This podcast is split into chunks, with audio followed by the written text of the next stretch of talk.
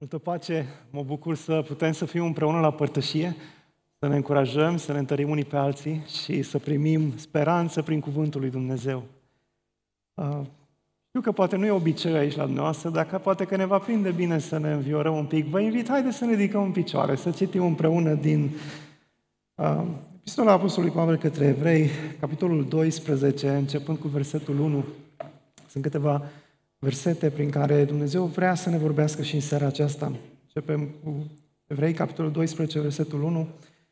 Spune cuvântul lui Dumnezeu, și noi dar, fiindcă suntem înconjurați cu un nor așa de mare de martori, să dăm la o parte orice piedică și păcatul care ne înfășoară așa de lesne și să alergăm cu stăruință în alergarea care ne stă înainte – să ne uităm țintă la căpetenia și desăvârșirea credinței noastre, adică la Isus, care, pentru bucuria care era pusă înainte, a suferit crucea, a disprețuit rușinea și șade la dreapta scaunului de domnie a lui Dumnezeu.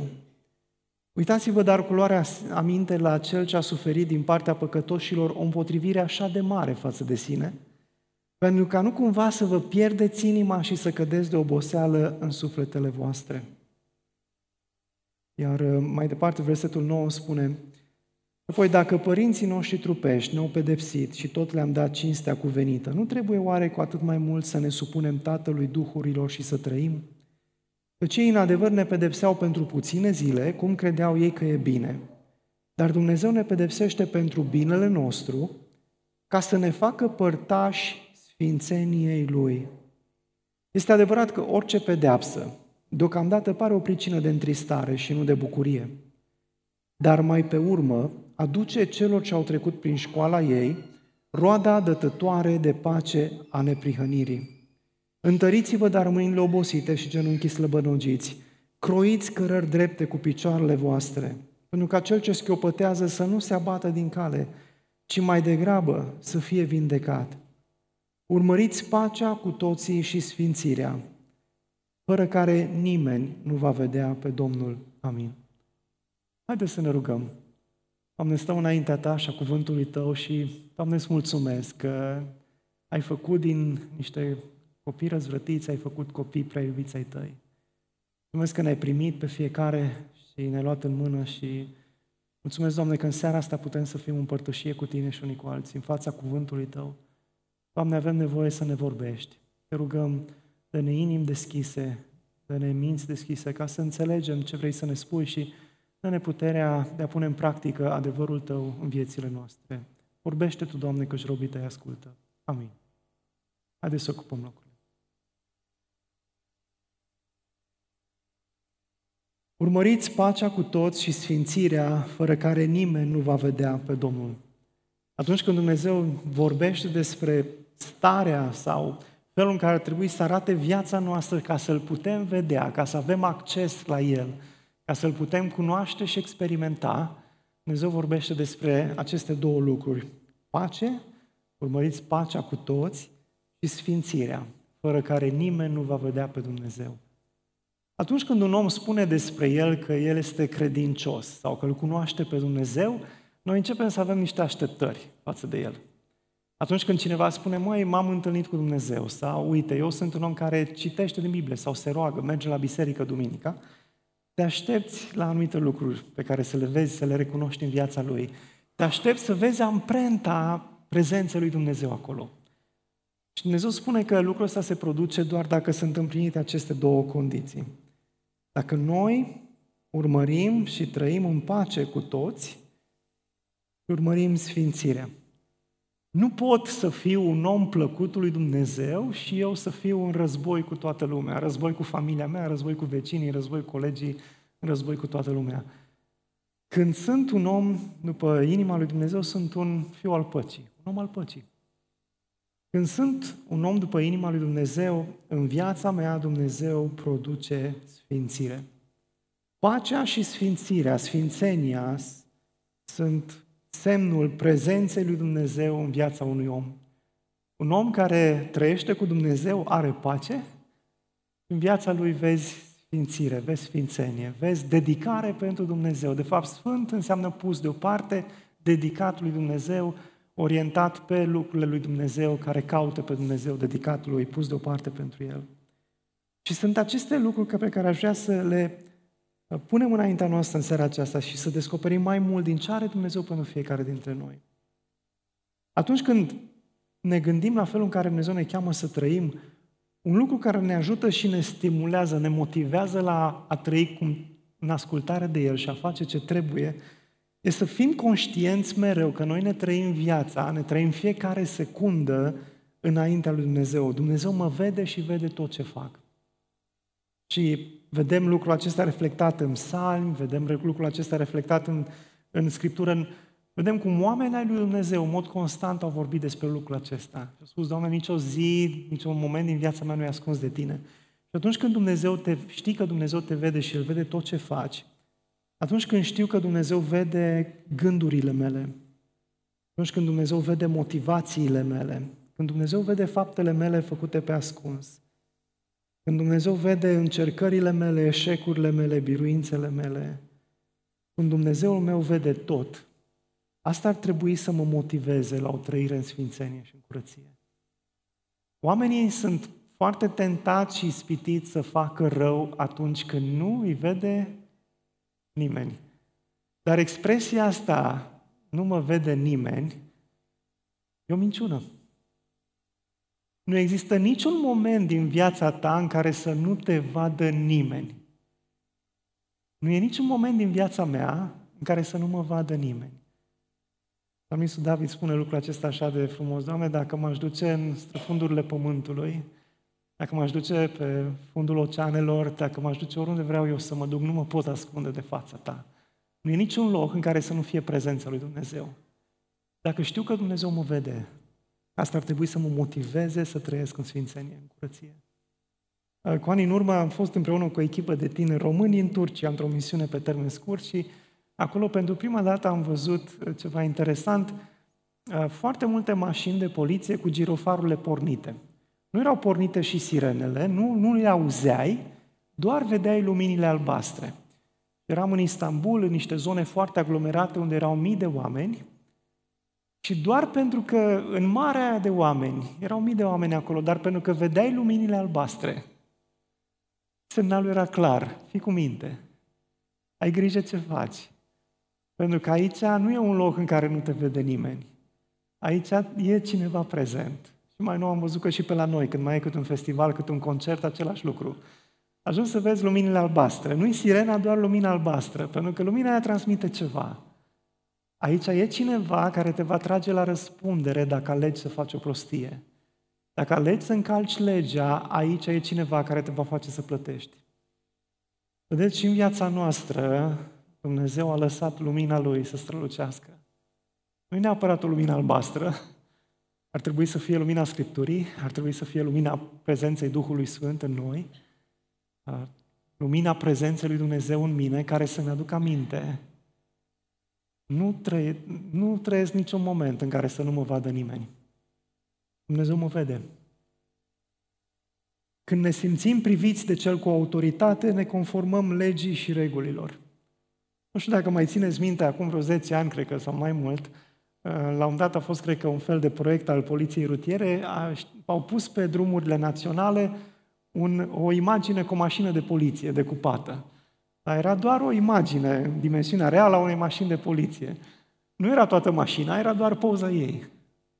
Din nou, să transmită același mesaj. Stai cu minte, te așteaptă familia acasă, nu fă o prostie, nu merită. Să ne aducem aminte că Dumnezeu ne vede, că îngerii ne văd. Noi nu trăim într-un mod în care să nu fie vizibil, îngerii ne văd. Dumnezeu ne vede, faptele mele rămân scrise în cartea vieții mele. Spune Dumnezeu că El a pregătit pentru noi faptele bune în care să umblăm, că și-a luat timp pentru fiecare dintre noi să scrie faptele bune pe care să le împlinim în viața noastră. Dumnezeu ne cheamă ca prin faptele noastre să-L onorăm pe El. Tot ce fac eu rămâne pentru totdeauna înregistrat. Toate faptele mele vor fi supuse judecății, spune Dumnezeu.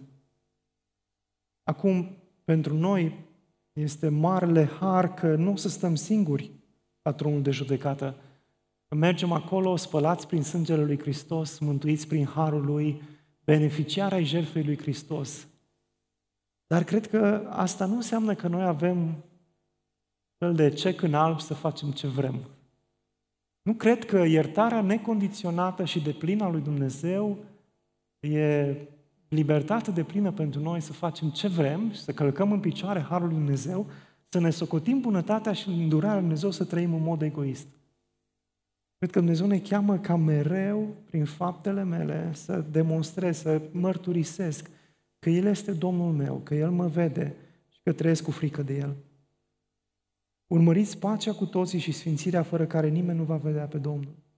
Îmi place cum începe acest pasaj și noi, dar, fiindcă suntem înconjurați cu un nor așa de mare de martori, să dăm la o parte orice piedică și păcatul care ne înfășoară așa de lesne și să alergăm cu stăruință în alergarea care ne stă înainte. Versetul acesta descrie așa de frumos și de clar elementele de bază din călătoria creștină. Ca și creștini suntem mereu înconjurați cu un nor mare de martori, prieteni, vecini, colegi, rude. Ca și creștini, mereu vom fi înconjurați de păcat, vom fi expuși la păcat. Păcat care o să încerce să ne înfășoare foarte tare. Niciunul dintre noi nu trăiește nicio zi în care să nu fie confruntat cu păcatul, expus păcatului, ispitit de păcat. Și în fața păcatului, îi se spune să alergăm cu stăruință în alergarea care ne stă înainte, să ne uităm țintă la căpetenia și desăvârșirea credinței noastre, adică la Isus, care pentru bucuria care era pusă înainte, a suferit crucea, a disprețuit rușinea și șade la dreapta scaunului de domnie a lui Dumnezeu. Foarte mult în viața noastră spirituală și în umbrarea cu Dumnezeu va depinde de felul în care noi ne raportăm la păcat. Foarte mult va depinde de felul în care reacționăm în momentul în care păcatul vine în calea mea, în momentul în care păcatul pătrunde în viața mea. Ce fac? Cum răspund? În funcție de asta, apropierea mea cu Dumnezeu, părtășia mea cu El, umblarea mea cu El va fi afectată. Vreau în seara asta să vă încurajăm să deschidem uh, pagina Vechiul Testament, în Iosa, capitolul 7, la un moment foarte interesant din istoria poporului Israel și să privim la trei oameni și la felul în care s-au raportat la Dumnezeu, la păcat, la ascultarea de Dumnezeu și la ce rezultate a adus în viața lor lucrul ăsta.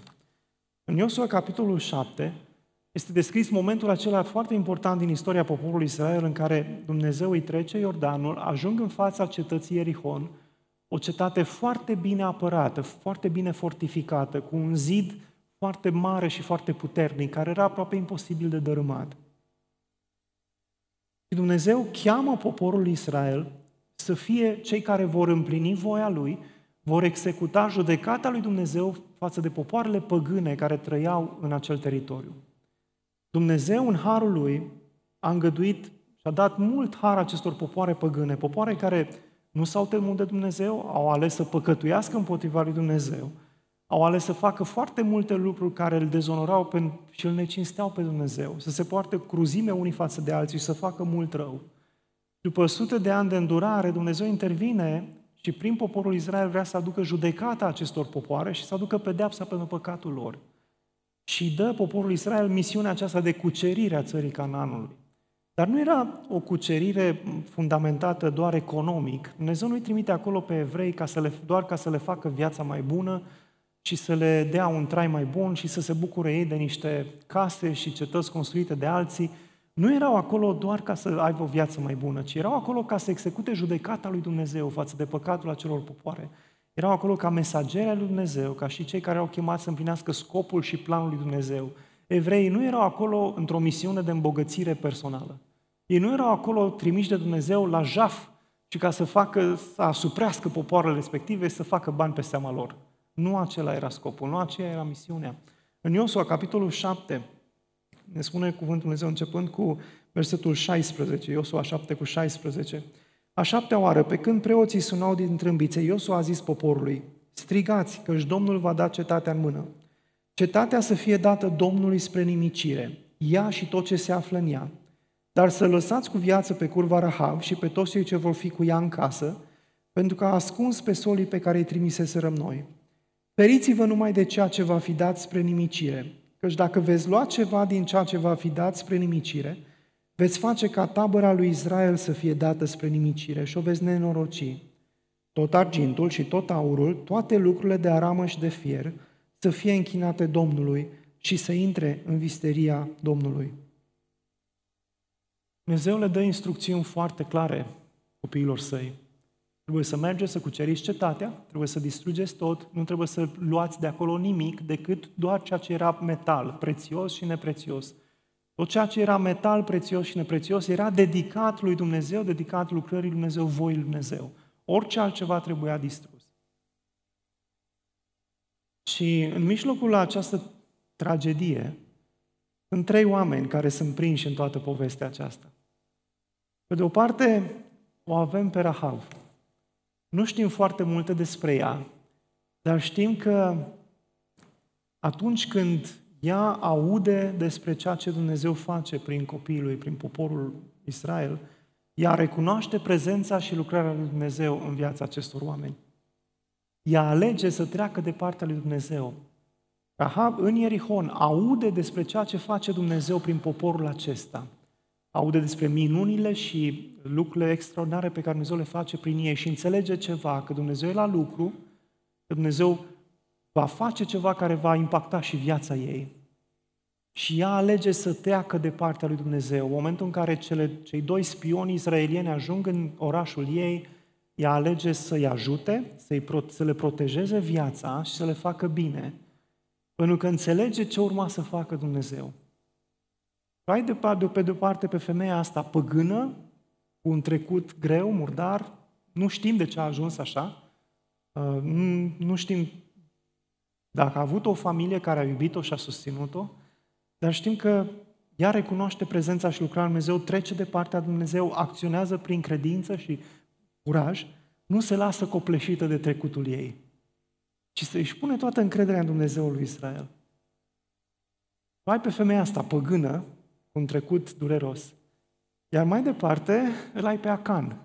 Cine a fost Acan? Un lider dintr-una din familiile din Israel, un om care era din poporul potrivit, un om care avea o chemare specială, un om care avea o identitate specială, un om care a fost chemat de Dumnezeu să experimenteze binecuvântarea lui Dumnezeu, lucrarea lui Dumnezeu, protecția lui Dumnezeu. Și în mijlocul biruinței lui Dumnezeu, Uitați ce face omul acesta, care avea toate binecuvântările și bunătatea lui Dumnezeu față de el. În Iosua, capitolul 7, versetul 20, Acan a răspuns lui Iosua și a zis, Este adevărat că am păcătuit împotriva Domnului Dumnezeului lui Israel și iată ce am făcut. Am văzut în pradă o manta frumoasă de șinear, 200 de sicli de argint și o placă de aur în greutate de 50 de sicli. Le-am poftit și le-am luat. Iată, sunt ascunse în pământ, în mijlocul cortului meu și argintul este pus sub ele. În mijlocul acestei misiuni speciale pe care Dumnezeu le-a dat-o, ai o păgână care își salvează familia, mijlocește pentru ea și casa ei, trece de partea lui Dumnezeu și experimentează eliberarea, îndurarea lui Dumnezeu. Și ai un evreu evlavios, religios, care ar fi trebuit să știe mai bine, care în loc să se ocupe de ce l-a chemat Dumnezeu, alege să fure de la Dumnezeu, pentru că argintul și aurul acelea erau dedicate lui Dumnezeu, alege să fure din ceea ce era dedicat Domnului, alege să, să se răzvrătească împotriva lui Dumnezeu și să ia ceva ce Dumnezeu a spus că trebuie distrus. Probabil că mantaua aceea, haina era tare faină. Poate, nu știu care ar fi echivalentul în ziua de astăzi, poate o haină faină de la Louis Vuitton sau de la o firmă tare, Hugo Boss sau mai știu eu ce. A văzut o haină extraordinar de frumoasă și a zis, măi, dar nu merită să fie arsă, nu merită să distrugi haina asta, că e așa de faină. Oare contează că o iau eu și o pun la mine în cort? Dumnezeu va primi așa de mult argint și aur astăzi, oare mai contează și cele câteva sute de grame, un kilogram, cât e aici?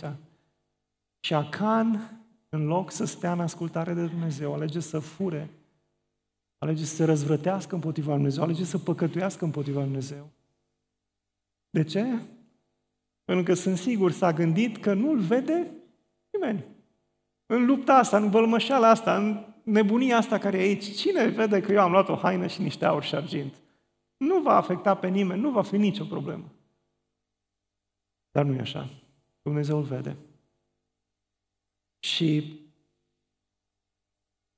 el aduce blestemul, condamnarea la moarte pentru el, pentru familia lui, dar nu doar pentru el și familia lui, pentru întregul popor al lui Israel, pentru că bazat pe acest moment se întâmplă ceva teribil. E unul dintre momentele cele mai slabe din viața și slujirea lui Iosua. Iosua, una dintre căpetenile cele mai curajoase, omul care a avut credință, a avut viziune, omul care a înțeles scopul și planul lui Dumnezeu, omul care îl urmează pe Moise în conducerea poporului Israel, omul care merge prin credință, care la 80 de ani, care are aproximativ 80 de ani în momentul în care se întâmplă momentul acesta, e încă plin de putere, plin de pasiune pentru Domnul, plin de credință, îl urmează pe Dumnezeu. Și totuși are un moment de slăbiciune. În Iosua, capitolul 7, spune, copiii lui Israel au păcătuit cu privire la lucrurile date spre nimicire. Acan, fiul lui Carmi, fiul lui Zabdi, fiul lui Zerag, din seminția lui Iuda, a luat din lucrurile date spre nimicire.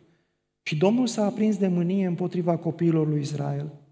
Iosua a trimis din Ierihon niște bărbați la Ai, care este lângă Betaven, la răsădie Betel, și le-a zis, suiți-vă și iscodiți țara. Și oamenii aceia s-au suit și au iscodit cetatea Ai. S-au întors la Iosua și au spus, degeaba mai faci să mai meargă tot poporul. Două sau trei mii de oameni vor ajunge ca să bați cetatea Ai. Nu osteni tot poporul, căci oamenii aceia sunt puțini la număr. Aproape trei mii de oameni au pornit, dar au luat-o la fugă dinaintea oamenilor din Ai. Oamenii din Ai le-au omorât aproape 36 de oameni. I-au urmărit de, de, la o, de la o poartă până la Șebarim și i-au bătut la vale. Poporul a rămas încremenici cu inima moale ca apa. Gândiți-vă la lucrul acesta. Israeliții tocmai au experimentat minunea lui Dumnezeu. După ce timp de șapte zile îi înconjoară cetatea Ierihonului, această cetate foarte bine apărată, cu ziduri înalte, foarte, foarte bine apărată, Dumnezeu culcă totul la pământ în fața lor și experimentează o minune extraordinară, o biruință extraordinară. Câtă bucurie, câtă efervescență. Spuneau, gata, de acum totul va fi ușor. Dacă cetatea asta mare a căzut așa ușor, restul va fi doar o plimbare de acum înainte prin țară. Și se bazează pe victoria asta, pe experiența asta cu Dumnezeu, până acum au ascultat de Dumnezeu, până acum au făcut tot ce le-a zis Dumnezeu, până acum au ascultat în totul de instrucțiunile lui Dumnezeu. Dumnezeu le-a zis clar, înconjurați cetatea de atâtea ori, faceți așa și așa, ei au făcut în tocmai. Dar după această, după această biruință, poate că încep să se gândească, mai știm ce avem de făcut. Am înțeles, de acum ne descurcăm singuri. Trimit spionii ca să primească un raport despre situația militară, pun mai pe lângă Dita Maiu, cetatea Ierihonului, orașul Ai sau, mă rog, satul Ai, e o comunitate mică. Nici n-are rost să, ne de, să vă deranjați toți. O să meargă numai câțiva din trupele speciale și rezolvă repede lucrurile. Și niciun moment nu se opresc să întrebe pe Domnul și să caute voia lui Dumnezeu. Se bazează pe victoriile trecute și spun, gata, și de acum, Doamne, ne descurcăm, de acum, Doamne, nu mai avem nevoie de Tine, de acum mergem înainte și ne facem noi treaba. Dar ei nu știau că Dumnezeu, în îndurarea Lui și în bunătatea Lui, a ales să își manifeste mânia peste ei și să îi treacă prin disciplinare. Și care, cum a făcut Dumnezeu asta? N-a trebuit să facă mare lucru doar să-și ia mâna de peste ei. Și să-i lase să facă după cum i-a dus pe ei capul. N-a trebuit nici măcar să facă ceva special Dumnezeu, ci doar să-și ia mâna de peste ei, că vrei să faci cum vrei tu, du-te și fă cum vrei tu. Și ei văd unde te duce viața când vrei să faci ce vrei tu și nu mai umbli în ascultare de Dumnezeu. Și Osua, după ce se întâmplă tragedia asta și 36 de familii ajung să-și jelească morții, Iosua e în panică, în criză, și a sfârșit hainele, se aruncă cu fața la pământ până seara înaintea chivotului Domnului, el și bătrânii lui și-au presărat capul cu țărână și face ceva ce ar fi trebuit să facă mai de mult. Spune, Doamne, de ce? De ce? Pentru că problema lui Iosua nu era doar că au pierdut 36 de oameni. Era o problemă mult mai mare. Ei tocmai au intrat în țara Canaanului și toți erau cu ochii pe ei. Când au văzut căderea Ierihonului, toți au devenit îngroziți de ei. Dar, au, când, dar când oamenii au văzut că o mică, un mic sat le omoară aproape 40 de soldați, s-a dus cu toată reputația lor. Și o să o realizează că din momentul ăla ei au pierdut orice avantaj aveau. Din, din momentul ăla ceilalți nu se mai temeau de ei. Din momentul acela ceilalți de acolo au putut să vadă, băi, oamenii ăștia sunt vulnerabili. Nu sunt de neînvins. Putem să le ținem față? Putem să-i omorâm. Și o să a realizat adevărata consecință a ce se întâmplase acolo. De ce? Pentru că unul din ei a ales să păcătuiască. Unul din ei a crezut că nu-l vede nimeni.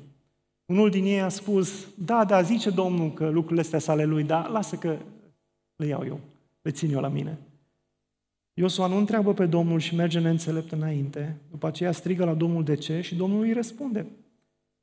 Aici cred că Dumnezeu vrea să ne învețe și pe noi să nu ne bazăm pe victoriile trecute, ci zi de zi să căutăm pe Domnul și să umblăm cu El. În momentul ăsta vine și momentul de pocăință. Da? Dumnezeu le spune care e adevărul, îi aduce la realitate și o să o răspunde adecvat prin pocăință, recunoscând păcatul, confruntându-l pe Acan și executând judecata lui Dumnezeu asupra vieții acestui om.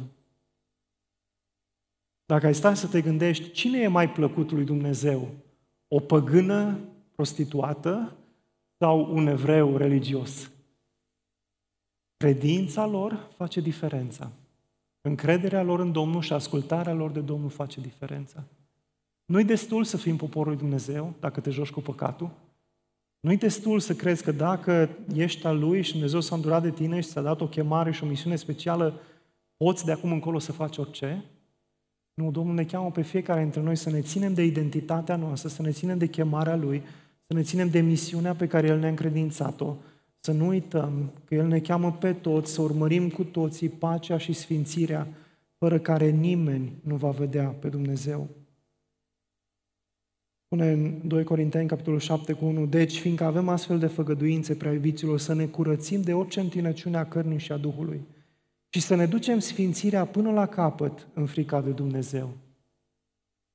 Dar la ce promisiuni se referă? Dacă ne ducem un pic mai, departe, mai jos, în capitolul 6, versetul 17 și 18, acolo Dumnezeu vorbește despre chemarea asta pentru copiii lui să iasă din mijlocul celor care trăiesc în păcat și în desfrâu.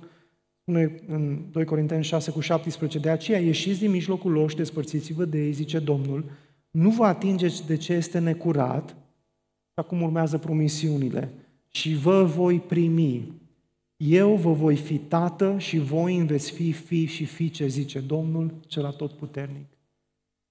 Dacă vreau să trăiesc ca un copil al Tatălui iubit din cer, Dumnezeu mă cheamă, fiindcă am astfel de făgăduințe, să mă curățesc de orice întinăciune a cărnii și a Duhului, să-mi duc sfințirea până la capăt în frică de Domnul.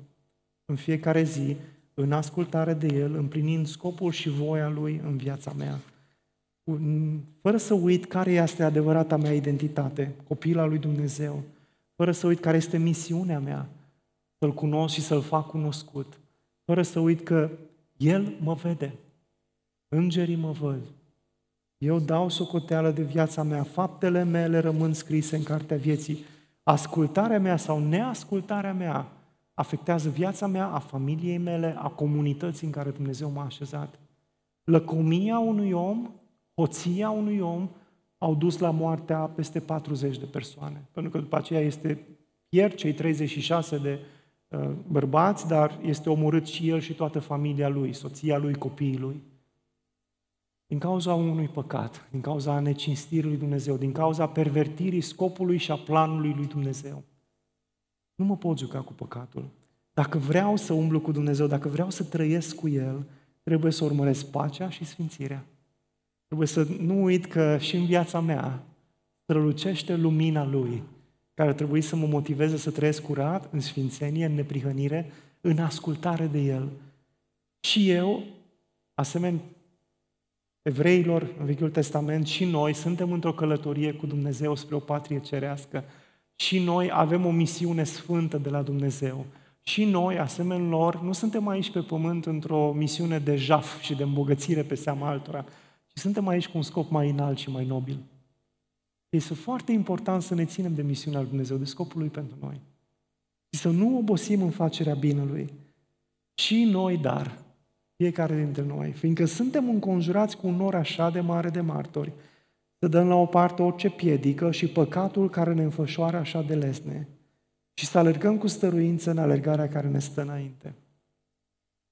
Vreau să vă întreb în seara aceasta, care este piedica cu care te confrunți pe cale? Oboseala, lipsa de speranță, neîncrederea, teama, soțul, soția, copiii, colegii, șeful, vecinul. Care e piedica care îmi stă în cale? Cum anume, pentru mine, în august 2023, cum simt eu lanțurile păcatului încercând să mă înfășoare?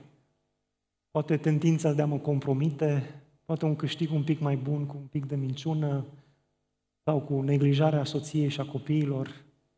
Poate mândria, aș vrea să se audă și vocea mea, să se vadă și fața mea undeva. Cum anume precoară diavolul păcatul în viața mea în zilele astea? E un proverb care spune că o viață neexaminată nu merită trăită. Noi avem nevoie ca în mod constant să ne oprim și să întrebăm pe Domnul. Să oprim și să ne uităm la viața noastră, să spunem, Doamne, cum anume se manifestă în viața mea păcatul? Doamne, ce anume mă împiedică să te urmez? Doamne, ce face ca să scadă dragostea mea pentru Tine și dedicarea mea pentru împărăția Ta? Doamne, ajută-mă să reînflăcărez în mine dragostea din tâi pentru Tine, pentru prezența Ta. Doamne, ajută-mă să fiu din nou pasionat să umblu cu Tine, să fiu din nou pasionat de sfințenie, să fiu din nou pasionat de pace, să o caut și să o urmăresc. Să-mi placă să iubesc neprihănirea, Doamne, și să iubesc să-ți fiu plăcuție, să nu mă mai tem de ce vor zice ceilalți despre mine, și să mă gândesc doar despre ce spui Tu despre mine. Acestea sunt provocările pe care cred că Dumnezeu vrea să ne le dea prin cuvântul Lui și prin mărturia vieții acestor oameni. Din tragedie la binecuvântare prin credință. Da? Ne uităm la Rahav, o femeie simplă, păgână, cu o viață complicată, cu un trecut dureros, dar care recunoaște prezența și lucrarea lui Dumnezeu, se dedică lui Dumnezeu și ea și toată casa ei sunt scăpați. Îmi, îmi place așa de mult felul în care Dumnezeu îi poartă de grijă. În, uh, și după ce Iosua, când Iosua își instruiește armata, spune, Iosua a zis celor doi bărbați care îi scodiseră țara, da, în Iosua 6 cu 22, Intrați în casa curvei și scoateți din ea pe femeia aceea și pe toți ai ei, cum i-ați jurat. Tinerii scoadele au intrat și au scos pe Rahav, pe tatăl ei, pe mama ei, pe frații ei și pe toți ai ei. Au scos afară pe toți cei din familia ei și au așezat afară din tabăra lui Israel. Și citim după aceea mai departe că ei se alipesc de poporul Israel și toată viața lor după aceea vor fi, devin partea poporului Israel. Și interesant cum femeia asta, păgâna aceasta, o viață complicată, care a trăit în păcat, dar care s-a pocăit, s-a întors la Dumnezeu și a predat viața lui Dumnezeu, a trecut de partea lui Dumnezeu. Nu, e, nu o vezi plină de resentiment față de familia ei, nu o vezi trăind egoist și gândindu-se doar la sine. Nu știu de ce a ajuns ea să trăiască ca și prostituată. Dar știu că avea un tată, avea frați, avea oameni care ar fi putut să o ajute, avea oameni care ar fi putut să o ajute să iasă din viața ei, care poate n-au făcut-o, care poate n-au iubit-o sau n-au susținut-o. Dar în momentul în care ea se întoarce la Dumnezeu, în momentul în care ea îl găsește pe Dumnezeu, în momentul în care viața ei este impactată de Dumnezeu, ea nu acționează egoist, nu zice, măi, o viață întreagă m-am chinuit și voi n-ați vrut să știți de mine, acum mă duc înainte și treaba voastră. Nu, ci mijlocește pentru a ei și salvează toată familia. O prostituată păgână. În timp ce un evreu evlavios sau un evreu religios se pierde pe el, își pierde familia și își aduce blestemul și moartea în familie, prin păcat și compromis. Din tragedie la binecuvântare prin credință, prin credința lor și prin faptele lor, Rahav este salvată și salvează toată familia, iar Acan se pierde pe sine și își distruge familia și viața. Dumnezeu mă vede mă cheamă să trăiesc într-un mod vrednic de Evanghelie. Și El spune că nu ne lasă singuri, nu ne lasă de capul nostru, nu ne lasă doar să mergem înainte prin puterile noastre, ci promite să fie cu noi, să ne însoțească, să ne dea putere și har în fiecare moment și la fiecare pas pe cale. Versetul 14. Aș vrea să continue să ne fie de ajutor. Iar în versetul 12 spune cuvântul Dumnezeu, întăriți dar mâinile obosite și genunchii slăbănogiți, croiți care drepte cu picioarele voastre, pentru ca cel ce școpătează să nu se abată din cale, ci mai degrabă să fie vindecat.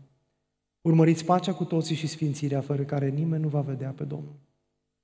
Aș vrea să vă încurajez, să vă provoc acum, la finalul acestei zile, să venim înaintea lui Dumnezeu în rugăciune, să cerem de la El, El să înnoiască dragostea noastră pentru El, ca El să crească credința noastră, ca El să pună în noi o dorință profundă de a trăi în sfințenie și neprihănire, să fim pasionați de El, să ne dea putere să dăm la o parte orice piedică și păcatul și să alergăm cu stăruință în alergarea care ne stă înainte.